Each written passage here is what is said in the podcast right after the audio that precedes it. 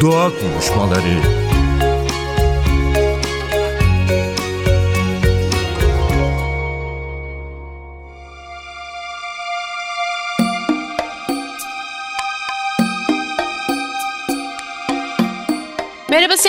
NTV Radyo dinleyicileri. Ben Nacide Berber. Bu hafta doğa konuşmalarına tekrar bir aradayız. Yeni bir konu ve konukla karşınızdayız. Doğaya dair her şeyi aslında buraya taşımaya çalışıyoruz. Özellikle ona dair üretilen düşünsel boyuttaki üretimleri, aynı zamanda pratikleri de. Bugün aslında birazcık işin bütün bu ekolojik yaşama, bütünsel bakışı aslında bir pratiğe yansıtan bir konuğumuz var. Utku Yılmaz bizimle birlikte. Kendisi ekolojik dönüşümde sosyal girişimci ve kentte ekolojik hayat sosyal medya hesabında içerik üreticisi bir çevre aktivisti. Hoş geldiniz Utku Hanım. Hoş buldum. Çok teşekkür ederim. Yaptığınız hem keyifli hem de böyle bütün bu kadar bilginin arasında pratikte nasıl yol almamızı içinde bir örnek. Küçük küçük güzel paylaşımlarla ve adımlarla aslında bu anlamda hakikaten bir öncülük de yapıyorsunuz. Yani şimdi tabii ekolojik yaşamda birçok başlık var ama belki birazcık daha böyle gündelik hayatımızda çok fazla üzerinde durduklarımız üzerinden gidebiliriz. Mesela şöyle başlayalım hemen. En çok vurguladığınız şey evinizde bir çöp kovası olmaması. İstanbul'da yaşıyorsunuz ve hakikaten bu çok şaşırtıcı bir şey. Yani bu şehirde hem de İstanbul'da evinizde çöp kovası olmadan nasıl yaşıyorsunuz? Bu nasıl mümkün? Hemen buradan başlayabiliriz belki. Şöyle aslında ben evimde bir çöp kovası olmaması için bir şey yapmadım. Evimde çöp kovası olmaması bir sonuç. Bundan öncelikle bahsetmem gerekiyor. Ben uzun yıllardır gıdaya kıymet veren, gıdanın her bir zerresine kıymet veren birisiyim. Gıdanın ne kadar zor zahmet üretildiğini biliyorum. Ekolojik besleniyorum. Yani yerel tohumdan, tarım zehirsiz, fenli gübresiz besleniyorum. Gıdayı ulaştıran üreticiyi tanıyorum. Yani birebir tanımasam da bir şekilde nerede ne yaptığını biliyorum. Dolayısıyla gıdanın her bir zerresine kıymet veriyorum. Onu çöpe atmak istemiyorum. Ve bizim çöp kovalarımızın yaklaşık %50, %60 kadarı zaten organik atıklardan oluşuyor. Yani organik atıkları çöpe göndermediğimizde o çöp dediğimiz şeyin büyük bir kısmından kurtulmuş oluyoruz. Hani kaldı ki zaten çöp artık ne yapacağımızı bilemediğimiz, halledemediğimiz o bütün atıkların bir arada olduğu şey. O yüzden de aslında ben organik atıklarımı oraya atmadığımda, onları bir şekilde değerlendirdiğimde, yediğimde örneğin daha fazla yerini yemeye çaba gösterdiğimde çöpün o %50'lik kısmı gidiyor zaten. E bunun dışında tek kullanımlık plastik kullanmıyorum. Tek kullanımlık plastik kültürü ya da bu kültürsüzlüğü bence bu çağımızın belalarından bir tanesi. Çünkü 10 saniyelik 10 dakikalık zevkimiz için üretilmesine neden oluyoruz o fosil yakıtların, o petrolün, onun plastik haline getirilmesi, onun bize ulaşması, o sırada karbon salımı, bizim 10 saniye sonra onu atmamız ve bizden sonra ne olacağını da tam olarak bilemememiz. Bu nedenle teknolojik plastik de hayatımdan çok önce çıkarttım. Bu esnada aslında sade bir hayat yaşamaya çalışıyorum. Düzenli olarak o hızlı tüketim kültürü, plastik gibi hızlı tüketim kültürsüzlüğünün de yanında olmamaya çaba gösteriyorum. Sürekli bana dayatılan yeni bir şey almam gerektiği, yeni bir kıyafet almam, yeni trendleri takip etmem gerektiğini kabul etmiyorum bu dayatmayı. Bu sayede de daha fazla alışveriş yapmıyorum. Sadece giysi değil ama ev eşyası, aksesuarı, mutfak eşyası, otomobil aksesuarı artık aklınıza ne gelirse. Dolayısıyla ambalaj, etiket gibi şeyler de çöpe atmıyorum. Artık hani çöpe ne atılır ki bilemiyorum. Çöpe ne atıldığını hatırlamıyorum gerçekten. E, organik atıklarımın önemli bir kısmını kompost yapıyorum. Yani organik atıklarımı nitelikli bir gübre haline getiriyorum. Çöp olmaktan kurtarıyorum. Evet hemen buradan devam edelim o zaman isterseniz. Hakikaten mutfaktaki zaten gıda atığı yani en çok bizi tabii hele iklim krizini düşündüğümüzde buraya çok en çok su taşıdığımız konu. Evde kompostu nasıl yapıyorsunuz? Yani mesela en çok tüketilen şeyler üzerinden belki dinleyicilerimiz için somut örnekler verirseniz sevinirim. Mesela hemen aklıma benim çay kahve posaları falan geliyor. Ama hani bu nasıl mümkün? Bir de galiba kompostların da çeşitleri var. Yani her kompostu evde de yapamıyoruz ya da yapabiliyor muyuz? Mümkün mü bu da? Birazcık onları da anlatabilirseniz çok sevinirim. Aslında kompost bizim doğayı taklit etme şeklimiz. Yani kompost aslında doğada olan organik atığın sağlıklı bir toprakta, sağlıklı ve su ve sağlıklı bir havada gübreleşmesi, kompost haline gelmesi ve döngüye yeniden girmesi demek. Biz bunu kompost dediğimiz şey aslında bunun alıp bu sistemi alıp kompakt bir hale getirmemiz aslında. Evet onlarca çeşit kompost türü var ama bizim en çok bildiğimiz hani kent hayatında ya da hani taşrada da olsa kent hayatına benzer bir hayatta. Yani müstakil bahçeli evlerde bile oluyor olsa hani bu sistemlerin kompak haline getirilmesi. En çok bilinenler sıcak kompost, soğuk kompost, bukashi kompostu ve solucan kompostu. Sıcak kompost kentli hayatta apartman dairesinde pek de mümkün değil açıkçası. Ben soğuk komposta başlamıştım. Soğuk kompost ev şartlarında ve bedava hemen bugün başlayabileceğimiz bir kompost sistemi. Böyle azot ve karbon dengesini yakaladığımız bir karbon sistemi. Aslında hani azot ve karbon derken de yeşiller ve kahverengiler. Yeşiller tazeler yani evimizden çıkan organik atıklar. Kahverengiler de kuru dallar, kuru yapraklar, kağıtlar gibi kahverengi olan o şeyler, diğer organik atıklar. Bunların birbirine benzer bir yüzdede olması ve tabii içeride hava ve suyun olması halinde aslında yaptığımız basit sistemler.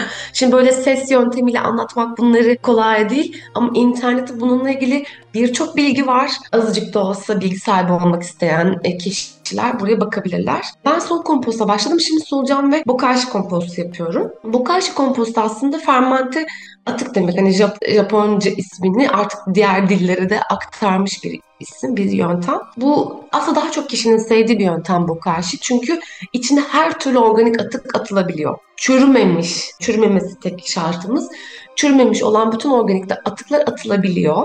Ee, yani parça atılabiliyor, küçük küçük olmasına gerek kalmıyor. Hayvansal gıda atılabiliyor, yüksek asitli gıda atılabiliyor gibi, atık daha doğrusu atılabiliyor gibi birçok örneği var. Bokashi kompostu genelde ailelerin tercihi. Bir kova içerisine konuluyor.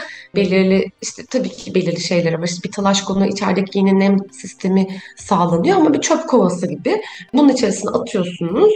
Dolduktan sonra yaklaşık işte bir ay yani sizin evinizdeki ortama göre kendi kendi turşulanmasını bekliyorsunuz. Sonra da onu toprağa ekiyorsunuz ve çok ev bitkilerinizi delirten, onu böyle coşturan bir toprak haline getiriyorsunuz. Bir de solucan kompostu var. Benim tercihim solucan kompostu. Çünkü solucanlar ne yapması gerektiğini biliyorlar. Kırmızı Kaliforniya solucanları. Veriyorsunuz onlar kendi hallediyorlar. Biraz narinler tabii. Hani mesela çok asitli atıkları olmuyor. Mesela narenciye gibi, narenciye kabuğu gibi, soğan kabuğu gibi. Çok böyle aromalı, çok e, şey kullanılamıyor. Ara hayvansal gıda, pişmiş gıda kullanılamıyor. Ama benim evim için bu en doğru yöntem açıkçası. Çünkü ben e, mesela çay postalarını, kahve postalarına bayılıyorlar. E, zaten ben evde de en çok çıkan herhalde bu iki posadır. Bunun dışında karpuz kabukları, muz kabukları, yumurta kabukları bunları çok seviyorlar. E, bunları deliriyorlar ve veriyorsunuz onlar yiyorlar ve dışkılıyorlar. Dışkıldıkları şey aslında bizim gübre dediğimiz şey. Onları belirli aralıklarda o toprağa alıyorum ve işte ev saksı bitkilerinde kullanıyorum. Arkadaşlarıma veriyorum ya da işte tarım yapan bir bazı insanlara veriyorum. O gerçekten solucan gübresi çok coşturucu.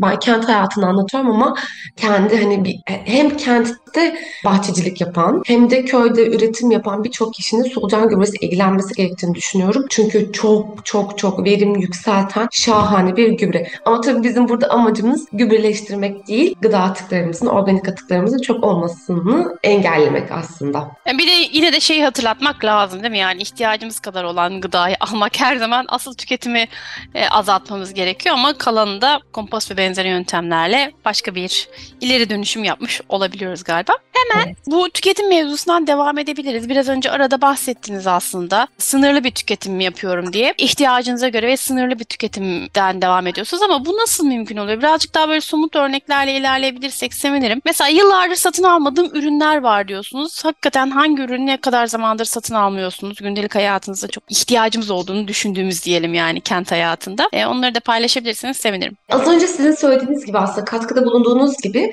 gıda atıklarıyla başlayayım istiyorum. Evet kompost yöntemi öneriyorum ama kompost benim hayatımda en azından, benim kentli hayatımda, şimdi ben Kadıköy bir apartman dairesinde yaşıyorum ve çok hızlı bir hayatım var. Tam bir İstanbulculuk açıkçası benim için. Yani evden çalışıyorum evet ama bazen akşam geç saatlerde geliyorum. Birkaç gün eve gelemeyebiliyorum ya da birkaç ay gelemiyorum işte üreticileri geziyorum vesaire iş için. E, dolayısıyla benim gibi birisinin hayatı bu kadar hızlı bir hayatta kompost çok kolay olmayabiliyor. Ben o yüzden de aslında daha öncesi öncelikle o ihtiyaç halini belirleyip onu evin eve girmesini azaltmamızın doğru olduğunu düşünüyorum açıkçası. Örneğin 10 tane elma alıp yani yemezsem de kompost yaparım demek yerine 8 tane elma yiyebileceğimi bilip 8 tane elma almanın doğru olduğunu düşünüyorum. Bunu başta organize etmek kolay değil farkındayım ama küçük bir bilinçle bu adımlar atılabilir. Yani öncelikle gerçekten neye ihtiyacımız olduğunu bilmek. Ben ekolojik besleniyorum derken ben bir marketten, manavdan, hani sıradan bir yerden alışveriş yapmıyorum. Ama marketten, manavdan alışveriş yapan herhangi biri için ki bu %99.9'umuz herhalde. Çoğumuz böyleyiz. Buna endüstriyel gıdalar aslında bakarsan. Endüstriyel gıdalar derken biz burada robotik gıdalardan bahsediyoruz. Hap gibi gıdalardan bahsetmiyoruz.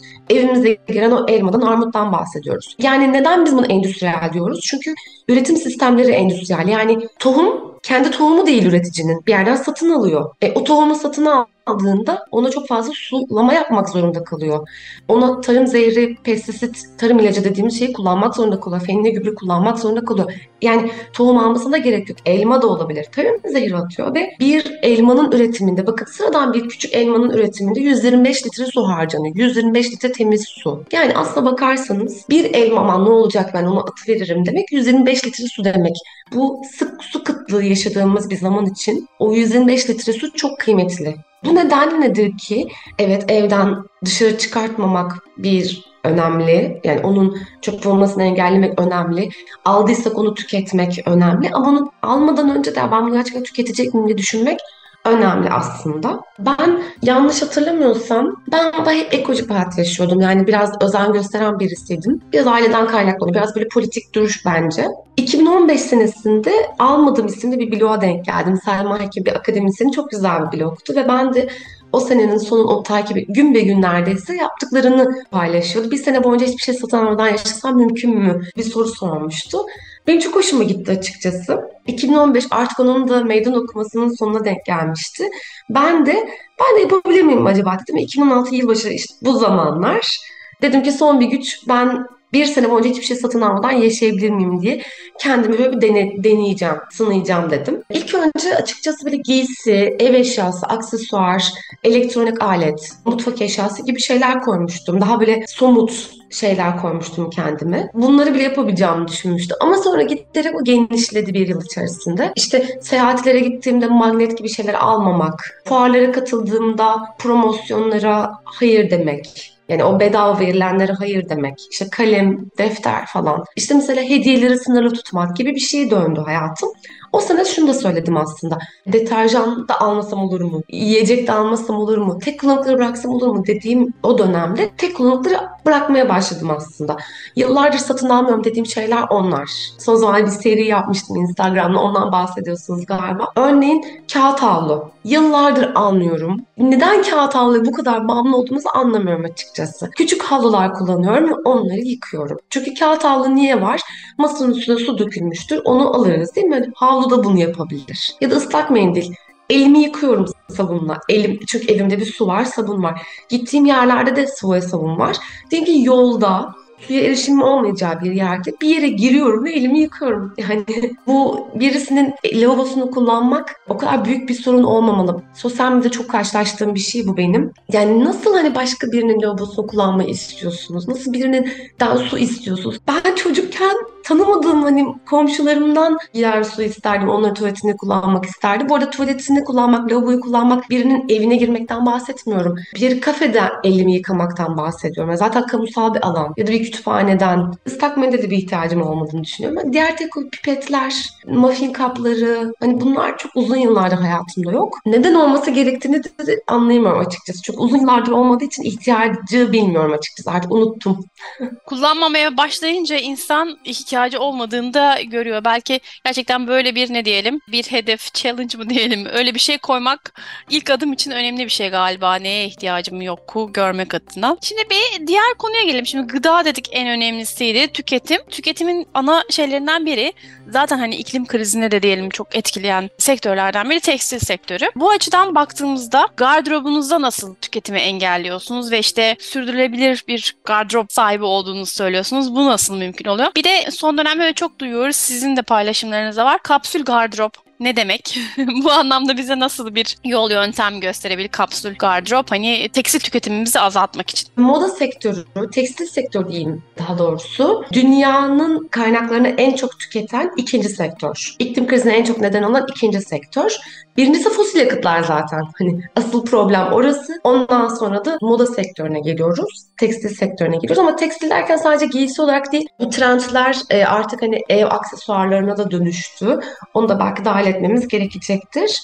E, bunun aslında çok basit bir nedeni var. Bu hızlı tüketim kültürsüzlüğü yeniden aynı yerden almak isterim. Hızlı tüketim kültürsüzlüğü. Sürekli tek kullanımlık olmasa bile çok az kullanımlık, çok kalitesiz, dayanıksız ve çok zamanı olan, çok trendi olan eşyaları almamız gerektiği konusunda sürekli bir dayatmaya maruz kalıyoruz. Bu moda sektöründe hep şöyle bir örnek vardı. Önceden 4 mevsimlik kreasyonlar çıkardı, koleksiyonlar çıkardı ama şimdi 52 haftalık çıkıyor gibi bir, bir örnek vardı. Benim de çok sevdiğim bir örnektir ama bu tabii ki hani moda devleri değil de daha ziyade hızlı tüketim Black Friday'de bütün dünyada önünde kuyruklar olan o mağazalardan bahsediyorum aslında. Türkiye'de de olan maalesef bu ekonomik krize rağmen.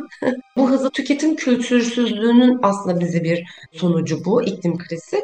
Bir tişört aslına bakarsanız bir tarım ürünü ve pamuk en çok GDO tohum kullanılan dört tarım ürününden bir tanesi. Bir sıradan pamuklu tişörtümüz, sıradan bir pamuklu tişört 2400 litre su harcıyor. Bir sıradan Blue Jean, bir yetişkin Blue Jean'i 10.500 litre su harcıyor. 10.500 ve 2400 en düşük rakamlar bu arada piyasadaki yani araştırmalardaki. Sıklıkla tişört almak, sıklıkla Blue Jean almak aslında bizim temiz su, içilebilir temiz su kaynaklarımızın yok olması neden oluyor. Bizim Bangladeş, Hindistan gibi yerlerde çocuk yaştaki tarım işçisi diyemeyeceğim. Onu işçi demek istemem ama çocuk yaştaki bireylerin düzenli olarak burada sömürülmesine ve bu sektörde sömürülmesine ve aynı zamanda onların tarım zehirlerinden dolayı zehirlenmesi neden oluyor. Benzer bir şey burada bizim ülkemizde de var. Bu daha önce zehirsiz sofralar çalışmasında, Harran'da yapılan bir çalışmada, pamuk üretimde yapılan bir çalışmada bakın tarlaya gitmesine gerek yok çocuğun. Tarladan dönen ebeveynin üzerindeki kıyafetlerle o pestisitin çocuğa zarar verdiğini e, ortaya çıkaran bir çalışma vardı ve bunu bu çalıştayda bir hekim anlatmıştı bize gibi. Bir taraftan da bizim tarafımızdan bakarsak bizim sürekli yeni bir giysi almamız gerektiğini, bizim böylelikle toplumda kabul görebileceğimizi, bizim ancak böyle temiz birisi olduğumuzu insana ispat edeceğimizi bize dayatan da bir sistem var. Ben buna da karşıyım açıkçası açıkçası. Orada şeylerde görüyorsunuz zaten çok fazla kişiye ulaştığında videolarım altına çok pis olduğunu söyleyen birçok kişi geliyor. Bakın sistem dediğim şey aslında biziz. İnsanlar bana yani sıradan belki de bu insan benim komşum. Hiç karşılaşmadık belki benim komşum. Birbirimize benzer hayatlar yaşıyoruz ama bana diyor ki aynı tişört 15 yıldır giydiğim için benim pis olduğumu düşünüyor. bu temizlik kavramı da çok karıştı maalesef. Temizlik hissi de çok karıştı. Kendi mutluluğumu yeni bir giysi satın alarak elde etmiyorum. Benim eğlencem sokaklar, benim eğlencem sohbetler, insanlar. Ben böyle bir yerden bunu beklemiyorum. Ha hep böyle miydim? Değildim. Önceden böyle beyaz yakalı hayatımda sürekli bir şeyler satın almak zorunda hissediyordum kendimi. Ama şimdi böyle bir şey hissetmiyorum ve bir yıl boyunca satın almadığım yılımda birçok arkadaşı benim öyle bir hayat yaşadığımı anlamadı. Bu çok güzel bir meydan okumaydı. Eğer bir meydan okuma yapmak isterseniz bir yıl fazla gelebilir ama bir ay yapabilirsiniz. Ben bunu yazdıktan sonra şey dedi bir arkadaşım hatta çok yakın arkadaşım. Utku olur mu dedi birlikte alışveriş yaptık ya dedi. Ne zaman yaptık o alışverişi?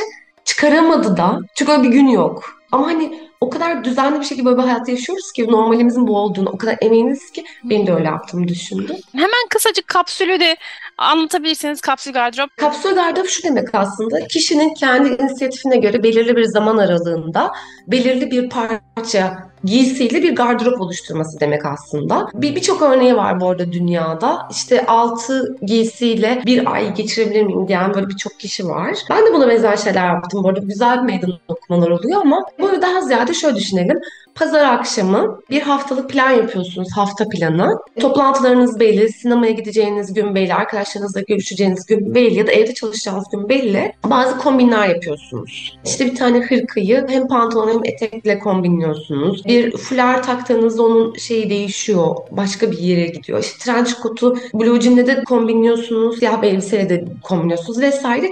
Bir haftalık plan yapıyorsunuz ama bir sınırı tutuyorsunuz bu giysi seçiminiz. Yani sınırlı derken 3 tane olmasına gerek yok ama 10 da olabilir. Bir hafta boyunca bir daha düşünmeden ben ne giyeceğim diye düşünmeden o gardıroptan ediniyorsunuz aslında. Biz tatil bavulumuz için kapsül gardırop yapıyoruz aslında. Ara ara yaparsak da aslında kapsül gardırobumuza almadığımız eşyaların bize fazla olduğunu da fark edebiliriz. Bu e, evdeki enerji tasarrufu da önemli başlıklardan biri. İklim krizinde hep konuşuyoruz. Siz evdeki enerji tasarrufunu artırmak için neler yapıyorsunuz? Son olarak da onu sorayım. Ben aslında hani peteklerin etrafına sağına soluna bir şey koymayarak hava akışını içeride sağlamaya çalışıyorum. Bu gerçekten çok önemli bir etkisi var. Pencerelerde kış ayarı, yaz ayarı vardır. Ona da dikkat edebilirler. O da çok işe yarıyor. Çok basit bir eşya ile yapabilirsiniz bunu. Çok soğuklarda panjuru kapatmak, kalın perdeyi kapatmak da çok enerji tasarrufu e, sağlıyor. Bunu da öneriyorum. Benim gibi çok çay ve kahve içmeyi seven bilgisayar başında saatlerce geçiren kişiler için çaydanlığınız altını kapatıp onu bir termosa koyup termosu yanınıza taşımak da yani yanınızda masanızın üzerine tutmak da gerçekten çok önemli bir enerji tasarrufu sağlayacaktır diye düşünüyorum. Tabii birçok şey var. Lüzumsuzsa söndürün o sistemi. Bizim çocukluğumuzdaki gibi aslında. Ona alışmanın önemli olduğunu düşünüyorum. Vampir elektrik diye bir şey var. Çok az aslında elektrik harcıyor, watt harcıyormuş, tüketiyormuş gibi geliyor ama toplamda çok büyük bir etkisi var. Kullanmadığınız fişleri prizlerden çekmek. Şimdi bir tane iki tane olunca az gibi görünüyor ama topyekün epeyce fazla yani maliyetli bir yere doğru gidiyor. Belki hani böyle küçük değişiklikler yapabilirsiniz. Çok çok teşekkür ederim hakikaten verdiğiniz pratik bilgiler için. Ben teşekkür ederim. Çok sağ olun. Bu hafta doğa konuşmalarına Utku Yılmaz bizimle birlikteydi. Ekolojik dönüşümde sosyal girişimci ve aynı zamanda Kentte Ekolojik Hayat e, sosyal medya hesabının içerik üreticisi ve çevre aktivisti. Haftaya yeni konu ve konuklarla tekrar bir arada olacağız. Hoşçakalın.